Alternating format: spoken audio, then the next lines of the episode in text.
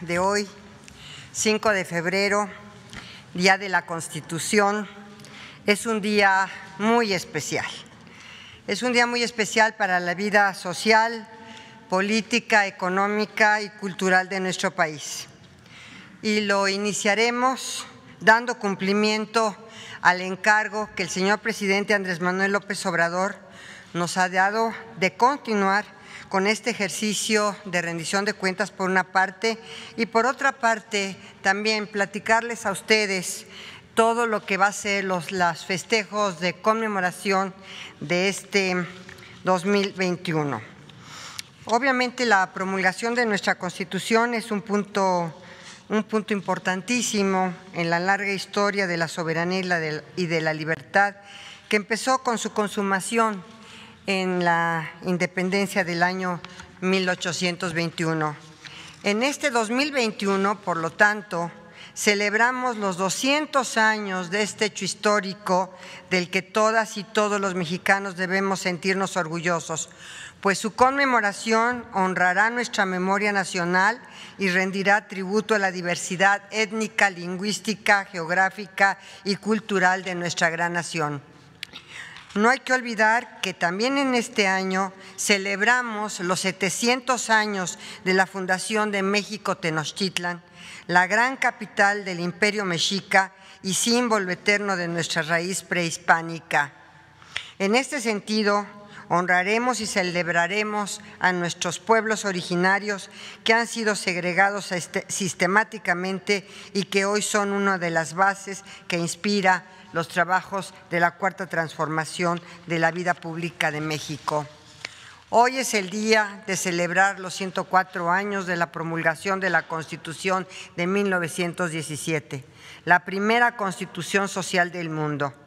El legado del constituyente de 17 ha sido retomado por el Gobierno de México, recuperando la vocación social y vanguardista con la que la Constitución fue redactada.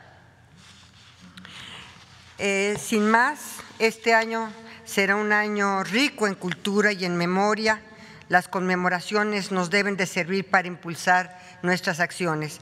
Por ello, y para dar cuenta de esas conmemoraciones que esperamos renueven nuestro sentido de identidad y el orgullo de ser una nación independiente, le cedo la voz a mi estimadísimo canciller Marcelo Ebrard.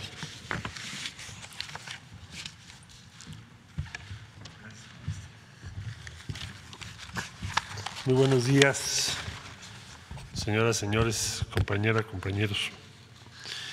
Eh, como ya lo explicó aquí la ministra Sánchez Cordero, el día de hoy vamos a presentar las conmemoraciones de este año tan singular y de profundo significado para todas y todos los mexicanos.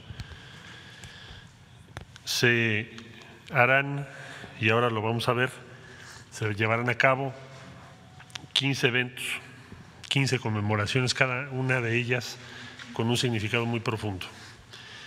Eh, porque no solo se recuerdan fechas o eventos históricos, sino también su interpretación para nuestro presente y nuestro futuro sobre todo.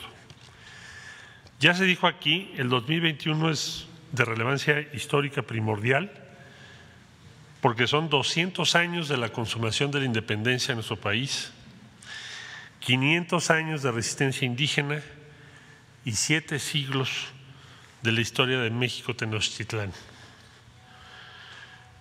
200 de consumación de la independencia, 500 de resistencia indígena y siete siglos de historia de México Tenochtitlán, que son, simbolizan los rasgos de la civilización mexicana de la que estamos orgullosas y orgullosos.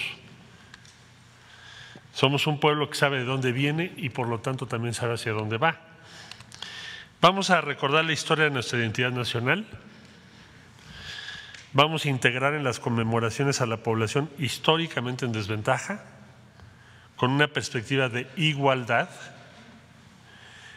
Y vamos a realizar actividades en diversas entidades del país para fortalecer la perspectiva nacional de las conmemoraciones.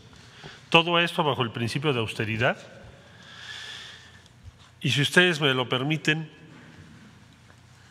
con una dimensión diferente respecto a la comunidad internacional, porque lo que México va a proyectar es su confianza en sí mismo, en sus instituciones, en la democracia que se ha dado, en su civilización y en su perspectiva y peso en el mundo. Vamos, estamos invitando muy diversas personalidades y a la comunidad internacional a que nos acompañe.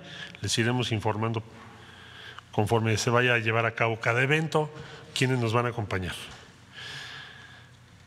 Y ahora les comentaría cómo está prevista esta presentación. En primer término, lo voy a solicitar al doctor Saber Robledo, nos presente las 15 conmemoraciones emblemáticas. SOE coordina por disposición del señor presidente de la República desde que era subsecretario de Gobernación esta tarea que es la Comisión de Conmemoraciones.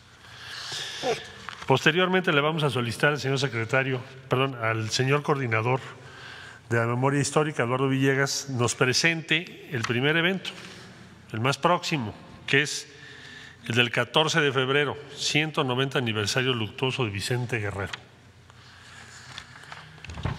Enseguida el señor secretario de la Defensa, que nos presentará los eventos relativos al 24 de febrero, Día de la Bandera.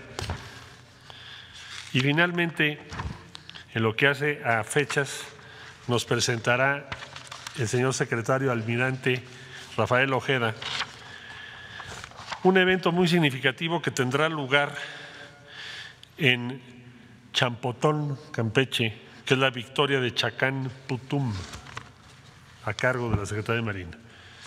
También le vamos a solicitar a la Secretaria de Cultura que nos haga un comentario, una presentación respecto a las actividades relevantes y concursos a celebrarse en el marco de las conmemoraciones. De este modo le cedería yo el uso de la palabra al doctor Soy Robles.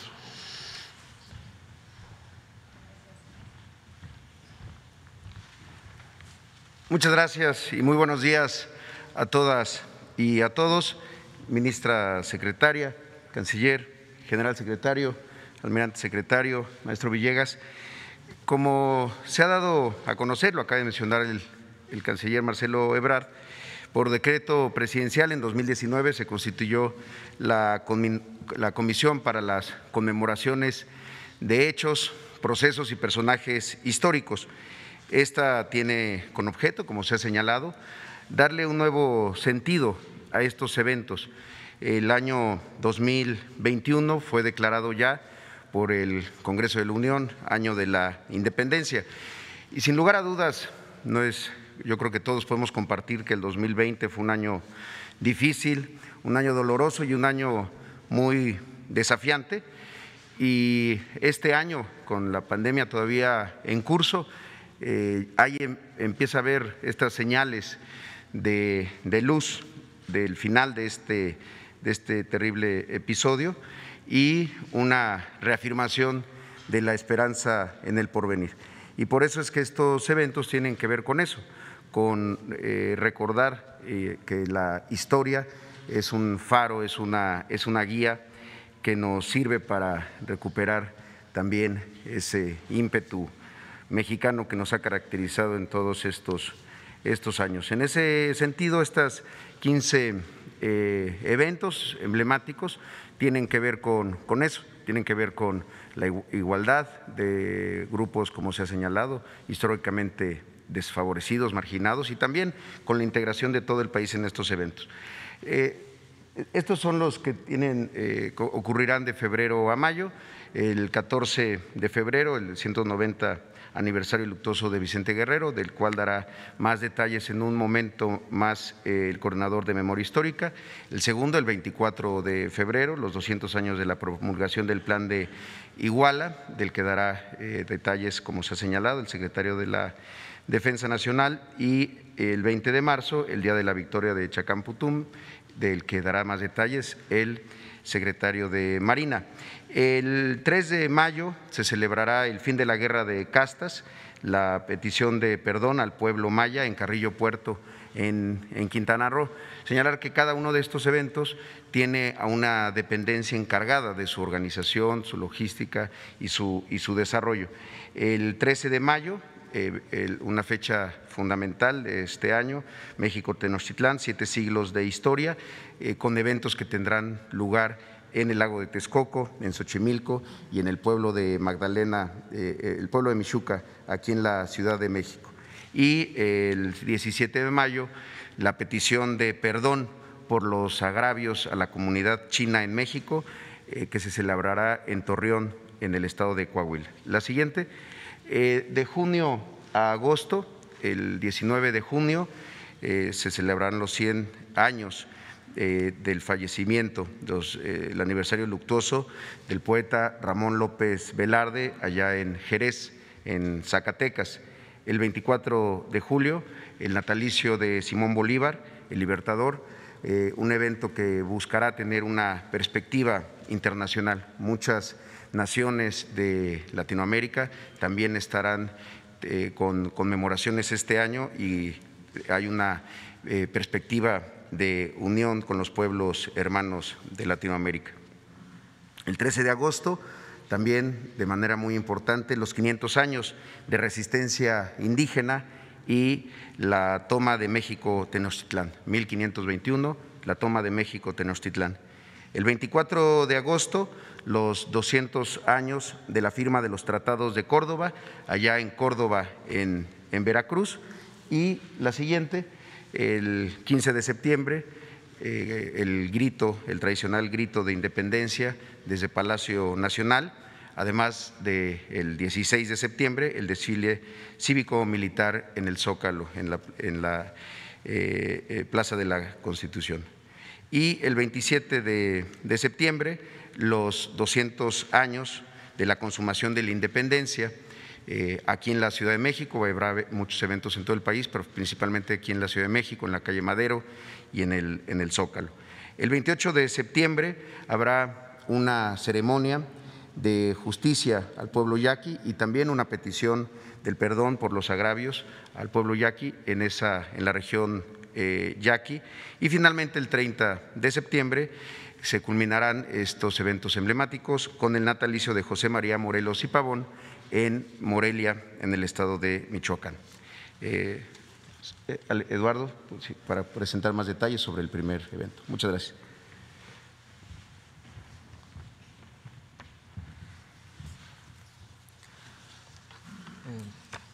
Muchas gracias. El día 14 de febrero eh, nos encontraremos en la ciudad de Cuilapam, en Oaxaca, con la finalidad de recordar el, 190 eh, aniversario luctuoso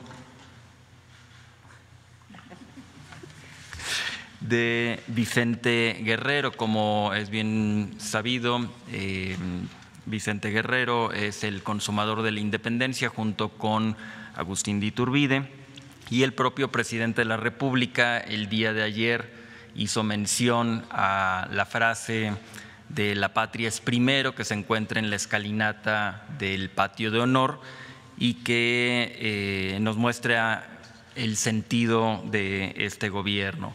Es por ello que en esta que es la primera conmemoración del año 2021, año de la independencia, eh, se tendrá un evento con toda la sana distancia eh, en donde se presentará un billete de la Lotería Nacional dedicado a Vicente Guerrero. Eh, tendremos una intervención de una actriz, Dolores Heredia, retomando un texto de Altamirano y posteriormente tendremos la develación de una placa en la celda donde pasa sus últimas noches eh, Vicente Guerrero antes de ser ya sea fusilado, ahorcado, hay alguna polémica en ese sentido, eh, en ese lugar, pero ahí se va a poner una, placa en recuerdo de este acontecimiento y habrá también una exposición que eh, se le dedicará en el propio exconvento en donde será este este evento. Habrá adicionalmente diversas actividades. La secretaria de Cultura en unos momentos más también nos dará eh, detalles de ello. Habrá actividades en línea que eh, nos recuerdan a Vicente Guerrero, eh, diversas cápsulas en el sistema público de radiodifusión, así como actividades organizadas por la Secretaría de Educación Pública que eh, ya les tendremos oportunidad de pasar el programa detallado de todo, de todo esto. Es a grandes rasgos el evento del 14 de febrero y le cedo la palabra al secretario, el general secretario. Buenos días.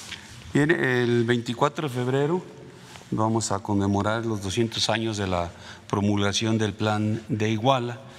Eh, los, eh, los, sitios donde se llevará a cabo la conmemoración, iniciaremos con el Cerro del Tehuehue, ahí en, Iguala. Ahí se, se, va a desarrollar el izamiento de la bandera ah, monumental. También eh, se tomará protesta de bandera a, a 10 escoltas, que el señor presidente hará esta actividad. Son seis escoltas de la Secretaría de Educación Pública y una por cada una de las Fuerzas Armadas, una por el ejército, una por la Armada, una por la Fuerza Aérea y otra de la Guardia Nacional. Eh, terminando esta, esta, ceremonia en el Cerro del Tehuehue, eh, nos trasladaremos al Museo de las Banderas y Santuario de la Patria. Ahí se va a inaugurar la, exposición de banderas, eh, de las banderas más importantes de nuestro país. también dentro de esta ceremonia se realizará la condecoración mm, a siete elementos eh, que han participado en, esta batalla al COVID, va a ser la medalla Miguel Hidalgo. Eh, al término eh, del evento se dará el inicio de la ruta de las banderas. ahí se llevará a cabo pues el banderazo para que esta ruta de las banderas inicie su recorrido por 18 entidades eh, del país. Eh, aquí vemos en la lámina el, recorrido que se va a llevar a cabo, empieza en Iguala, eh, va a Guanajuato, Veracruz, Tlaxcala, Michoacán, Hidalgo, Jalisco, Aguascalientes, Zacatecas, Chihuahua, Coahuila, eh, Nuevo León, Tamaulipas, eh, Puebla, Querétaro, Oaxaca eh, y terminará aquí en la Ciudad de México el día 27 de septiembre. esto es lo que realizaremos el día 24 para conmemorar el plan de Iguala. Y cedo la palabra al almirante secretario. Muy buenos días. Con respecto a la celebración del día 25 de marzo, que se le conoce como el Día de la Victoria de Chacán-Putún, en Champotón, Campeche, es una celebración que va a constar de tres días. El día 23, que sería la, premiación de un concurso de pintura infantil, esa convocatoria ya salió, hay mucha expectativa y el, día 23 es la premiación con jueces de ahí locales de todo el estado de Campeche. El día 24 en la Universidad Autónoma de Campeche va a haber un coloquio histórico con referencia a esta conmemoración, a esta fecha histórica. Y el día 25 es la celebración, se va a llevar a cabo un evento ahí en la, en la ciudad de Champotón. Se va a hacer una, representación de la, de la invasión española de aquellas épocas, que fue en 1517. Posterior, en esa celebración se va eh, a dar una, el resumen del, del, resultado del coloquio que del día anterior se efectuó. Ahí se va a hacer en la, en la en la ceremonia se va a dar el resultado de ese coloquio. Posteriormente de la ceremonia, ya para finalizar los actos, va a haber una muestra gastronómica ahí mismo en el sector naval para dar por terminada este evento. Muchas gracias.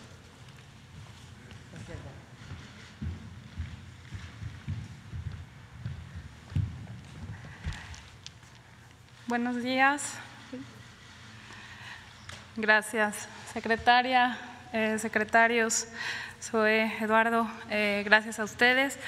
Pues como nos ha encomendado el presidente de la República, la Secretaría de Cultura como parte de la de la Comisión de Conmemoraciones a través de todas sus áreas, eh, principalmente el INA, el Instituto Nacional de Bellas Artes, el INERM, Culturas Populares, Canal 22, SINALI, Festival Cervantino, Radio Educación, entre otras, preparan una serie de 72 eh, actividades eh, enfocadas a las conmemoraciones de este año. Obviamente por cuestión de tiempo no vamos a, tocar las 72, sino las que ocurren en este momento y algunas relevantes.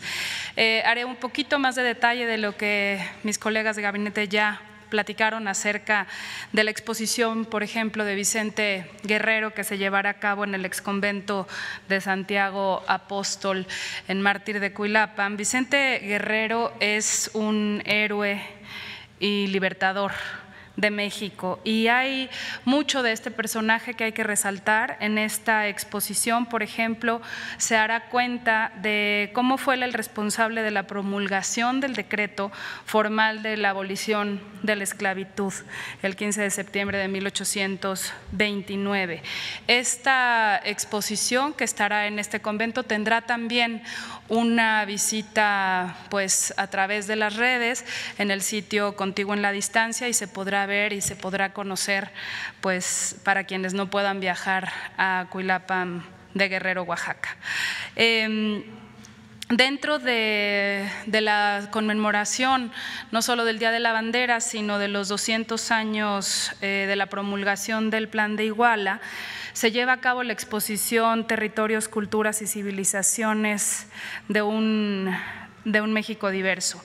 Las banderas eh, a las que hizo mención el general secretario que, que, estarán en esta exposición del Museo de la Bandera y Santuario de la Patria y que itinerarán eh, por ejemplo, son banderas y estandartes como la primera bandera insurgente de Ignacio Allende, el estandarte de la Virgen de Guadalupe, el estandarte de las tres garantías, el estandarte de Morelos, y estas escalas llevarán a un evento que, que sucederá eh, aquí el 27 de septiembre, haciendo una recreación de la entrada del ejército trigarante a este, este primer cuadro. El, eh, en Iguala eh, inicia esta, travesía hasta llegar a esta, a esta capital, eh, por los estados que ya mencionó el general secretario. En, en, cuanto a los 500 años de resistencia indígena y la toma de México Tenochtitlán, destacaré solo dos exposiciones, una exposición Indios Conquistadores que iniciará en Tlaxcala y tiene después otras itinerancias, y em, la apertura de las ventanas arqueológicas. Es muy importante que si nosotros venimos al, centro histórico de la Ciudad de México, por supuesto, eh, admiramos la, arquitectura, estamos en un palacio virreinal, em, pero si vemos hacia abajo, nos transportamos 500 años atrás y podremos ver el Pantli que está aquí en la calle de Guatemala, el templo de Jecatl, el templo de Axayacatl, el juego de pelota, asomarnos hasta hacia nuestras raíces será una suerte de un museo extendido, subterráneo, pero que son las raíces que nos sostienen. Y por eso el nombre de 500 años de resistencia indígena. Siempre sostendremos que la diversidad eh, con la que cuenta nuestro país pues, eh, cultural es nuestra mayor, nuestra mayor fuerza. Haré mención a los concursos rápidamente. Eh, el secretario, el almirante secretario ya hizo cuenta del concurso de dibujo y pintura, que es un concurso muy arraigado en los niños el Niño y el Mar, son, son concursos sobre todo de dibujo eh, que se dedican a, la contemplación del mar y a la representación artística de, este. Em, los concursos que, que, hará la Secretaría de Educación Pública están centrados más bien en la literatura, en cuento y poesía, con las tres conmemoraciones, 700 años de historia de Tenochtitlán, 500 años de resistencia indígena y toma de de Tenochtitlán y 200 años de la consumación de la independencia. Em, por parte de la Secretaría de Cultura, de la mano de la Secretaría de Economía, eh, pues me complace anunciar tres convocatorias. Eh, la primera tiene que ver con, eh, con, la música. La música sabemos que nos transmite hasta lo más profundo de nosotros eh, reflexiones y emociones. Así que la primera será una obra para orquesta sinfónica que, em, que verse sobre los 200 años de la consumación de la independencia. Existirá otra convocatoria que tiene que ver con eh, una obra que se componga para coro y ensamble de percusiones Em, este, dedicado a los 500 años de la resistencia indígena. Y una obra que indistintamente pueda tomar alguna de las conmemoraciones para orquesta de cámara. Estas obras tendrán un premio de 100 mil, 80 mil y 80 mil pesos respectivamente. Estas, eh, las obras ganadoras eh, se interpretarán en diciembre en el Palacio de Bellas Artes. Eh, enseguida, otro elemento muy importante de nuestra cultura es la cultura alimentaria, los elementos que México le ha dado al mundo desde su propia cultura alimentaria, el chile, el jitomate, el maíz, por supuesto, eh, la vainilla, el cacao.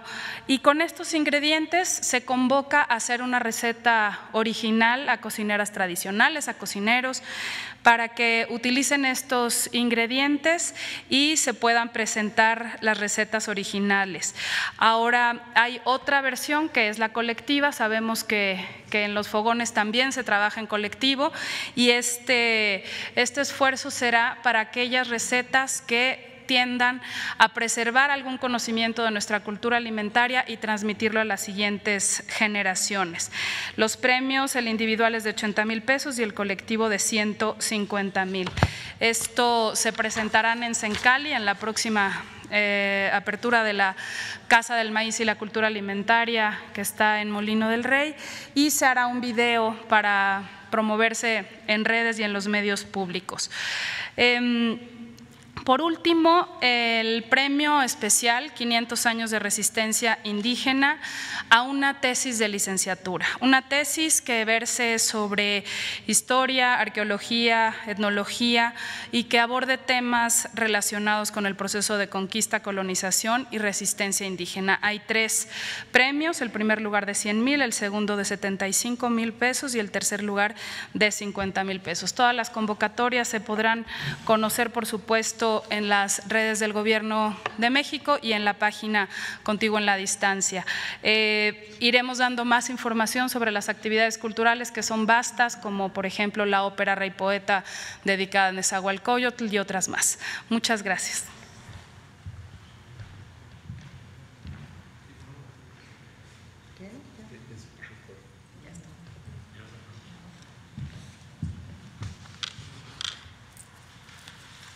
Bueno, pues esta es la presentación de las primeras fechas en que conmemoramos estos 200, estos 500 y estos 700 años, que coincidentemente son el 2021. Eh, como lo, eh, ayer lo avisé, nada más va a haber una muy corta intervención de ustedes el día de hoy porque vamos a ir al aniversario 104 de la Constitución en el Teatro de la República en Querétaro y tenemos que salir de aquí eh, muy pronto. Si quieren, dos aquí y dos acá y nada más, ¿sí? A ver, este de aquí, a ver tú, y después, también allá, ajá, dos y dos, gracias. Señora secretaria, buenos días, secretarios, maestro Robledo, mi estimado, buenos días. Mi nombre es Diego Elías Cedillo, por parte de Tabasco Hoy, Quintana Roo Hoy, Campeche Hoy, Diario Basta en la Ciudad de México de Grupo Cantón. Señora secretaria, en atención hoy a un día tan especial, hace 104 años el presidente Venustiano Carranza demostró que el rostro de esta nación estaba cambiando profundamente en atención a la promulgación de la Constitución. Es más que sabido que el país ha tenido muchos cambios, tantos que hemos pasado de una sociedad agraria a hoy una sociedad industrial, podríamos decirlo. A su vez, se ha planteado por parte del señor presidente Andrés Manuel López Obrador eh, la idea de hacer una cuarta transformación en el país. Parte de la misma sería, y un pilar de esta sería el marco constitucional. Se había planteado en diversos eh, coloquios, en múltiples conversaciones, que el gobierno federal tenía la idea de un proyecto integral para la Constitución, eh, reformarla o cambiarla en su totalidad. Se había planteado también que para este proyecto integral fueran distintos actores los que la llevaran a cabo, entre ellos en su momento el licenciado Muñoz Ledo, en su defecto el ingeniero Cuauhtémoc Cárdenas. Desde su experiencia como constituyente, señora secretaria, para la Ciudad de México, y con base en lo anterior, ¿consideraría usted prudente que en un futuro inmediato deba revisarse en su totalidad para convocar un constituyente federal y hacer una nueva constitución en el país, esto bajo la premisa que la Secretaría de Gobernación tiene el carácter de custodio en el orden constitucional. ¿Lo vería usted viable en el corto plazo, señora secretaria? Sería la primera pregunta. Muchas gracias. Pues eh, efectivamente tenemos esta cuarta transformación la primera gran transformación pues es la independencia de México, la segunda gran transformación es precisamente la reforma que dio origen a la Constitución de 1857 y después la tercera gran eh, transformación menciona el señor presidente es la Revolución Mexicana que culmina precisamente con la Constitución de 1917.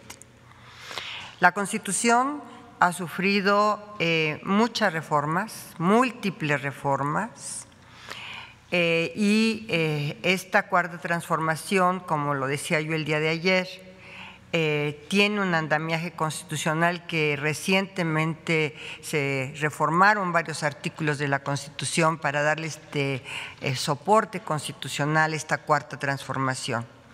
Conozco y sé que hay varios académicos y gente que yo aprecio y respeto y le tengo una gran consideración de carácter académico, intelectual y constitucional, como es Diego Valadez, que habían propuesto la sistematización de una constitución, o sea, tomando todo este bagaje de reformas constitucionales desde la constitución de 17 hasta hoy, para poder sistematizar esta constitución, una nueva constitución, sistematizarla, porque en realidad algunas de estas reformas pues eh, no han sido eh, básicamente sistematizadas en estos últimos años.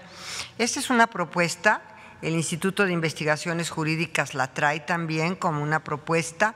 Sin embargo, yo creo que en este momento en este momento eh, ya tenemos el andamiaje constitucional reformado para esta nueva transformación, para esta cuarta transformación. Entonces, eh, pues en realidad en este momento no tenemos previsto que se convoque a una nueva constitución y tampoco que tengamos eh, esta sistematización que proponen y reitero mi respeto para estos constitucionalistas que no solamente aprecio, sino reconozco su gran talla intelectual y constitucional, pero hasta este momento nosotros ya tenemos las bases constitucionales que nos dan este cambio transformador que el presidente está buscando. Gracias. Muchas gracias, señora secretaria. Ahora me voy a permitir remontar a unos comentarios que usted empleó anteriormente en estas conferencias de prensa el cual fue esta conversación cuando usted era ministra de la Corte, que mantuvo con expresidentes, eh, referente a el actuar de mujeres en el gobierno federal. Si no mal recuerdo, usted comentó que en su momento el presidente le dijo no es tiempo para que las mujeres formen parte del Sí, gabinete. Así es. Que no- Ahora- cuando yo le pregunté a un presidente, porque yo eh, tuve la oportunidad de que cuando yo era ministra, pues en realidad fueron eh, cuatro presidentes de la República, fue el presidente Ernesto Cedillo, el presidente Fox, el presidente Calderón y la mitad del sexenio del presidente Peña Nieto, efectivamente. Y en alguna ocasión pregunté si habría la posibilidad de tener un gabinete paritario y me contestaron, no es el momento, ya vendrán otros momentos y ya vendrán otros presidentes, efectivamente.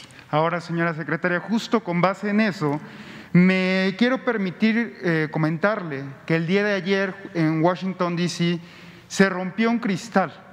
Este cristal fue un monumento que se le hizo a la primera mujer vicepresidenta en Estados Unidos, Kamala Harris. Este cristal fue, el monumento referente a un comentario que ella empleó. Podré ser la primera mujer en el cargo, pero no seré la última. Pero no sé qué, perdón. pero no seré la última. O sea, es la primera mujer en ocupar un cargo de elección popular en, un- en el Ejecutivo, pero no será la última, eso refirió. En consecuencia, señora secretaria, yo quisiera conocer su opinión y yo creo que toda la población tendría interés en conocerla.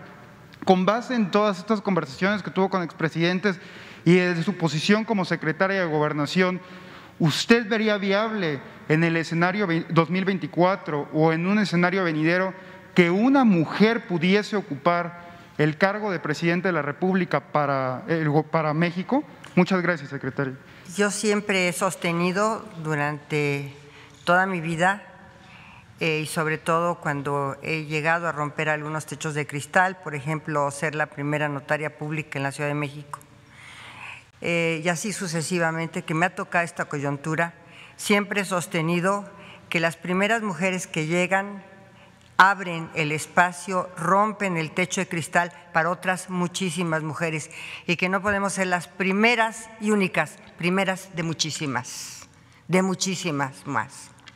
Y por supuesto que hoy en día tenemos una gran posibilidad de que lleguen ya a puestos importantísimos, como podría ser la presidencia de la República, ¿por qué no? Mujeres también en competitivas y de gran calidad y capacidad. Este, yo en lo personal, en mi persona, y sí quiero dejarlo muy claro, este, yo tengo ya muchos años y no tengo ninguna expectativa de, de este naturaleza, por supuesto que no. Y sobre todo porque, por mi edad, porque ya en un momento más terminando esta responsabilidad, ya quisiera dedicarme a estar más tiempo con mi familia y con mis nietas y nietos. Esa es la respuesta. Acá este. Ah, bueno, tú y dos más acá y eso es todo. Buenos días, secretaria. Eh, Judith Sánchez Reyes, corresponsal de imagen del Golfo de Veracruz. Hace unos días le, le pregunté al presidente justamente de cuánto iba a ser el, presupuesto destinado para este tipo de, de eventos y de qué partida iban a salir estos. En- entonces me comentó que cuando se hiciera la presentación iban a dar estos, esta información. No sé si la tengan. No sé si ustedes la tengan, yo no la tengo en este momento, pero pues podríamos preguntar, no hay ahorita un presupuesto, ¿verdad? ¿Perdón? La Secretaría de Economía lo consolidó, Ah, ok, Eh, la Secretaría de Hacienda. ¿De Economía? La Secretaría de Economía lo consolidó, no lo tenemos aquí en este momento, pero sí puedo decirles categóricamente, como lo dijo el canciller, que todo se hará bajo la austeridad republicana que el presidente ha eh, sostenido y ha señalado y ha actuado en consecuencia, con Pero una esa- austeridad. ¿Esta información eh, será eh, pública? ¿Podemos tener acceso a ella? Yo creo que sí, yo creo que sí. Este es un gobierno transparente y que rinde cuentas todos los días, así que por supuesto que lo tendrá. No la tengo en este momento, si no se las daría yo. Bien. Y la siguiente pregunta, eh, secretaria. Eh, ayer en la reunión de los gobernadores, bueno, hay alguna preocupación justamente por la segunda dosis que debería de ya aplicarse a lo que es el personal eh, de salud. Ya hay algunos que ya pasaron esa fecha y bueno, pues están todavía con, con esta incertidumbre. No sé si ustedes tengan información al respecto. Eh, ayer el doctor López Gatel les contestó a los señores gobernadores que efectivamente se iba a poner la vacuna de la segunda, la segunda dosis de la vacuna a todos quienes habían sido vacunados con esta primera dosis, que estaban ya las brigadas y que no había y que no habría ningún problema en eh, continuar con la segunda dosis a todos aquellos eh, del personal de salud, médicos y enfermeras y todo el personal de salud que había sido vacunado con la primera dosis. Pero, ya está la fecha establecida, digamos. No, no, no, pero ya estamos en eso. Ayer, con toda precisión, fueron, yo creo que casi dos horas, no, dos horas con los gobernadores y la explicación prácticamente fue únicamente el doctor López Gatel quien les aseguró, porque yo estaba ahí presente, les aseguró con toda puntualidad que serían vacunados en la segunda dosis. Eso es definitivo. Bien, y finalmente nada más, eh, respecto a la atención que se, que se tiene que dar a los derechohabientes, ya sea del ISTE o del Seguro Social, en medio de este contexto de la pandemia de COVID-19. Digo, hace unos días vimos pues un caso lamentable que se dio en el Hospital Magdalena de las Salinas, pero que al final del día eh, quizá puede causar un poco de incertidumbre en el sentido de los derechohabientes al, al no tener como la atención eh, precisa o en el momento que, se requiere. Eh, el presidente había comentado que iba ya, iban a empezar a dar la apertura a estas eh, citas, que los pacientes que de otros padecimientos que no fueran COVID iban ya a comenzar nuevamente, digamos, estas consultas de manera constante. Eh, ¿Están ya estableciendo esta estrategia? ¿Cómo están trabajando esta situación en el sector salud? Mira, en este momento afortunadamente tenemos aquí al director general del Seguro Social. Entonces yo le pediría a Sor Robledo que pudiera contestarte esta pregunta. Gracias. Sí, muchas gracias. Y sin duda ha sido un tema que eh, en todo el mundo ha, ha, tenido mucha atención y hay estrategias y México no es la excepción. La Organización Mundial de la Salud en noviembre del año pasado eh, hizo un comunicado en donde calculaba que el 90% de los países había disminuido hasta en 50% las, los servicios y las atenciones de otros padecimientos distintos al COVID. Eh, desde el año pasado también la Secretaría de Salud y, todo, todo el sector se publicaron y están, están públicas en la página de coronavirus la guía de, la, de continuidad de operaciones, que no es otra cosa más que el proceso de desreconversión, cómo las instituciones de salud vamos y estamos recuperando espacios de servicio eh, vinculado a los, a los semáforos epidemiológicos. Esto no significa en ningún momento que se hayan suspendido completamente los servicios, se disminuyeron, sí, pero no se suspendieron. Déjeme darle un ejemplo. El año pasado en el IMSS hicimos 700 eh, intervenciones quirúrgicas, 700 mil. Pero en 2019 habíamos hecho 1.400.000. Dimos eh, alrededor de eh, 9 millones de consultas de especialidad y de medicina familiar pero el año anterior dimos el doble. Entonces, en general, nuestro cálculo es que la disminución de nuestros servicios está alrededor del 35%, pero no se han suspendido. Eh, las urgencias continúan, eh, eh, tanto para COVID, pero para otros eventos. También, y el canciller nos ayudó mucho en este proceso, otros servicios que no se pueden suspender, un parto, una cesárea no se puede suspender, por COVID, una urgencia grave, eh, una apendicitis no se puede suspender, y lo que se hizo fue utilizar, acordar, eh, aliarnos con los servicios privados de salud para derivar a esos lugares estas atenciones mientras nosotros atendemos la mayoría de COVID. Entonces, sí es un tema importante, claro que ha habido una reducción, hay servicios que se han suspendido, sí, terapias psicológicas, los servicios dentales, por ejemplo, han tenido una importante disminución, pero la consulta ha seguido abierta, la consulta de especialidad, la consulta de medicina eh, familiar, intervenciones quirúrgicas. Hay algunas que se han, han tenido mayores afectaciones en la disminución.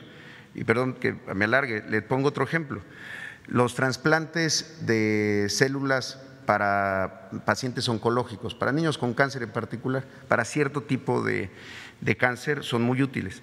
Firmamos un convenio con el Hospital Ito del Teletón para que eh, mientras eh, en siglo XXI, por ejemplo, pediatría tiene disminuido sus servicios, los podamos hacer allá. Y, está funcionando eh, bastante bien, se están refiriendo para allá. Entonces, hay una atención, no estamos empezando nada, nunca se ha suspendido completamente, si no estaríamos realmente con un déficit muy difícil de remontar. Y si me lo permiten, porque lo mencionó usted sobre el tema de Magdalena de las Salinas, el día de ayer eh, emitimos un comunicado que me, me, permitiría, es muy breve, darle eh, lectura, son solamente cuatro puntos.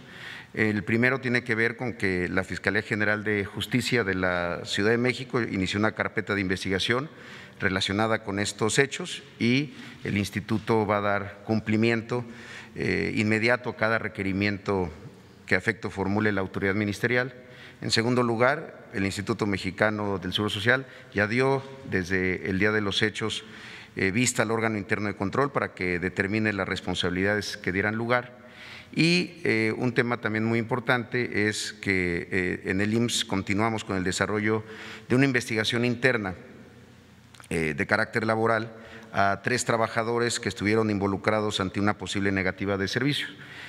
Instruía la Dirección Jurídica Normativa de nivel central que atrajera esa investigación ante presuntas inobservancias de la normatividad institucional, pues que establece claramente criterios y principios sobre la atención médica, la no discriminación, la sensibilidad, la ética y el profesionalismo de nuestros trabajadores hacia las personas. Y estamos trabajando también de manera coordinada con la Comisión Nacional de los Derechos Humanos eh, y estamos pendientes de cualquier requerimiento que tuviéramos de este órgano garante a una queja de oficio que iniciar.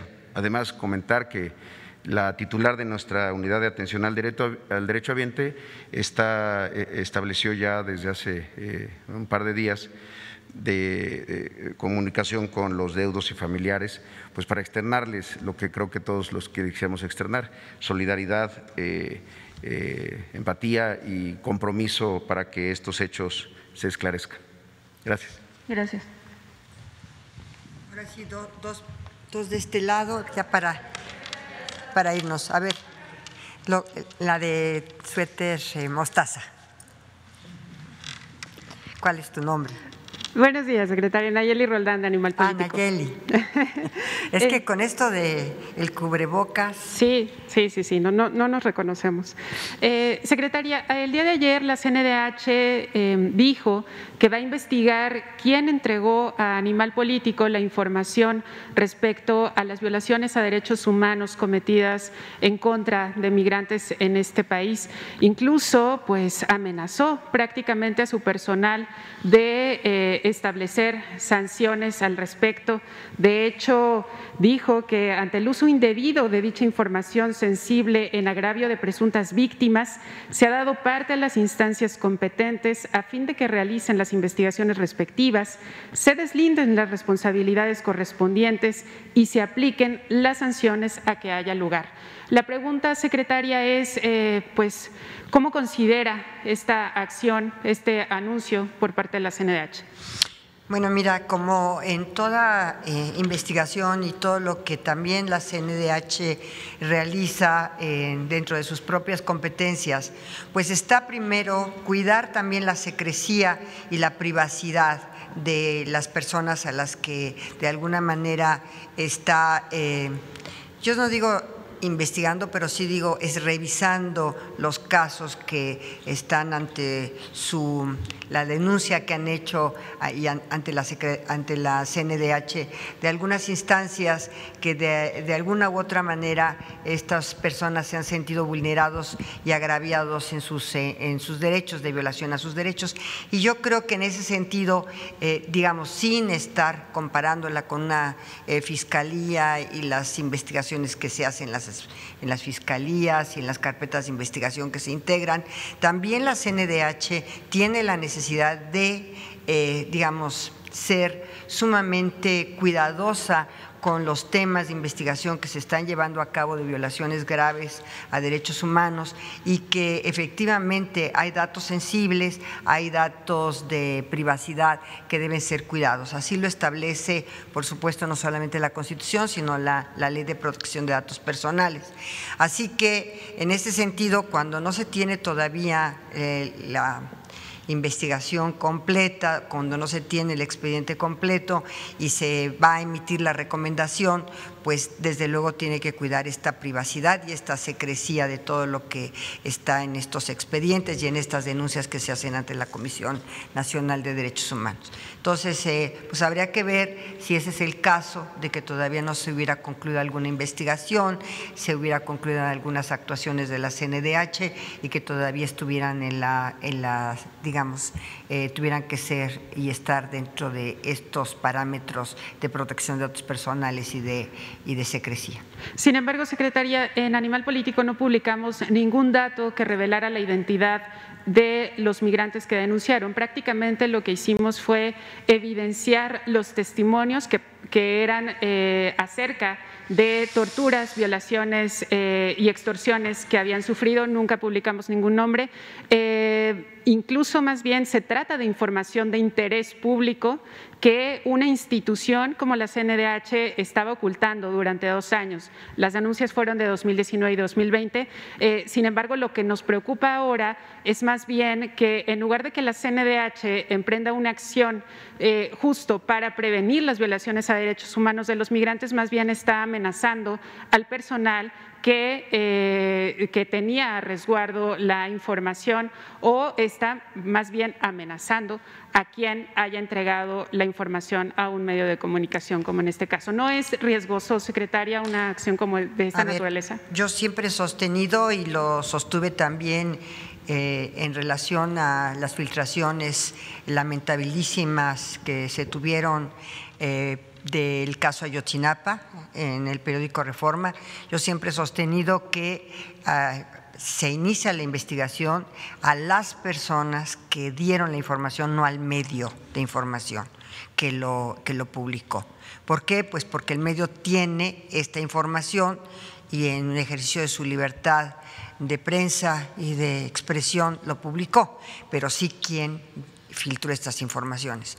En realidad yo no tengo ahorita conocimiento exacto de lo que pasó en esta, en esta, en esta investigación que estaba haciendo la CNH o en esta denuncia que se presentó ante la CNDH para que hiciera la investigación correspondiente y emitiera la recomendación y cuál era el estatus de esta investigación. Por lo pronto sí te puedo decir categóricamente que no hay posibilidad de que al medio se le sancione por dar a conocer esta investigación pero por otro lado, en mi opinión, si no hay estos datos de privacidad, de datos personales, eh, de secrecía que habrá que cuidar, sino que es una denuncia que se está haciendo de lo que efectivamente está pasando, pues ese, sí es ejercicio de la libertad de expresión. Eh, justamente en ese punto, secretaria, em, esta información pues, ah, eh, estuvo oculta durante dos años y la CNDH lo que no dijo ayer es qué va a pasar con esos testimonios, eh, con, toda esa información. Y la pregunta es si la Secretaría de Gobernación, en este caso, podría solicitarle justamente alguna, eh, algún informe eh, acerca de esto. Bueno, la CNDH, como otros organismos constitucionales autónomos, pues tienen precisamente esta categoría constitucional o calidad constitucional de ser órganos constitucionales autónomos.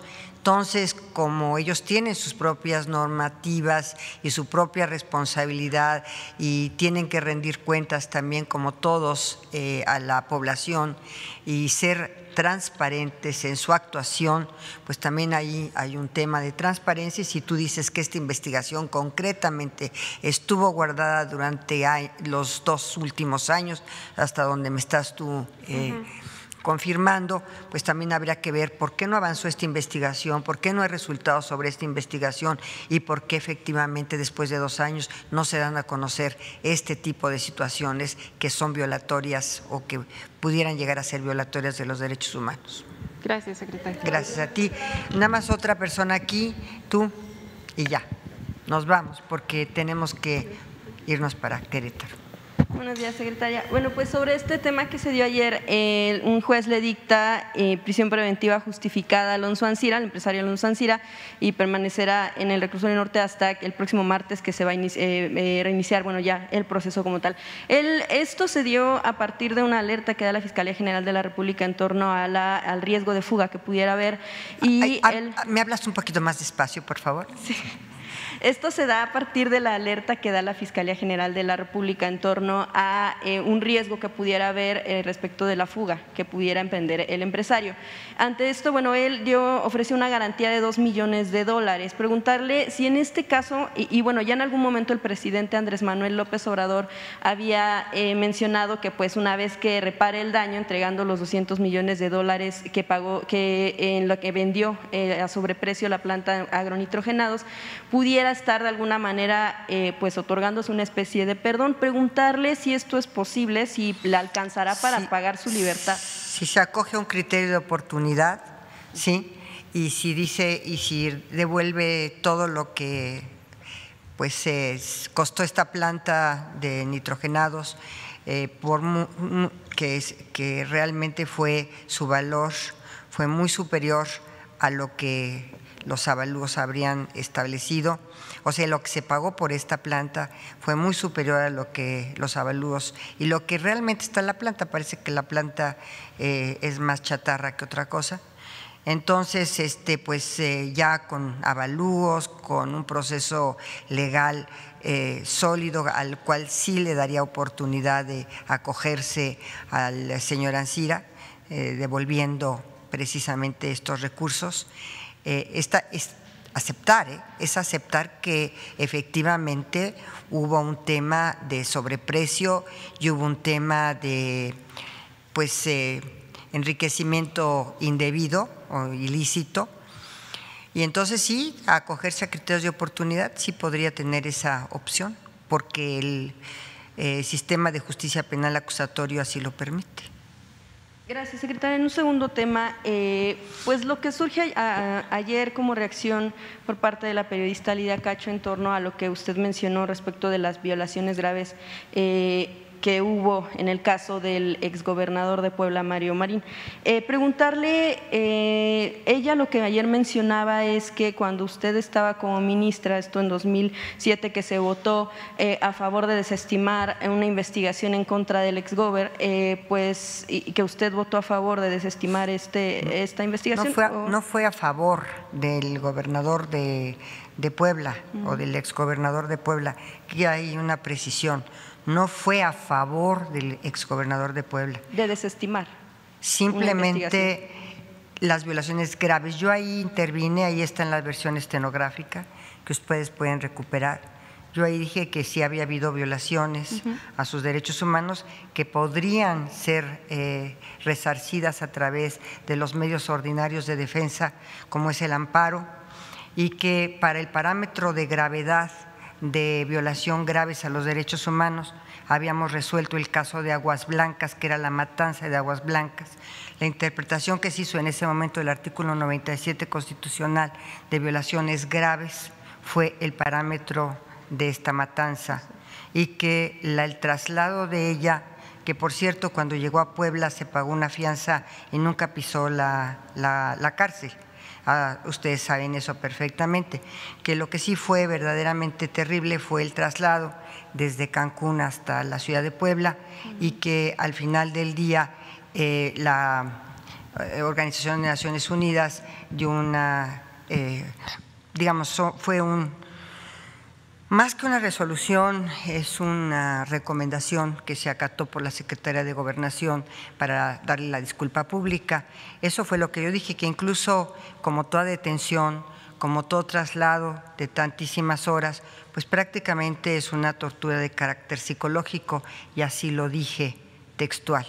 pero que pudo haber eh, interpuesto los recursos ordinarios del amparo para no ser trasladada y desde luego eh, pagó la fianza para no ser eh, privada de su libertad. Y, y también si usted comentó en aquel en momento Pero ah, que… esto es, sí, a ver, aquí hay que hacer una, una línea divisoria muy clara y muy precisa. No se estaba revisando la publicación, No. sino la orden de aprehensión que se giró desde Puebla, sí, precisamente en base a delitos que ya, por cierto, fueron derogados prácticamente en todas las le- legislaciones eh, de la de las entidades federativas. Entonces, eh, se giró esta orden de aprehensión, se tiene convenios de colaboración con las diversas policías, los diversos cuerpos policíacos de las diversas entidades federativas y en ese sentido creo que eh, una suspensión por parte de un juez para su traslado hubiese sido un eh, pues una- un recurso legal absolutamente viable.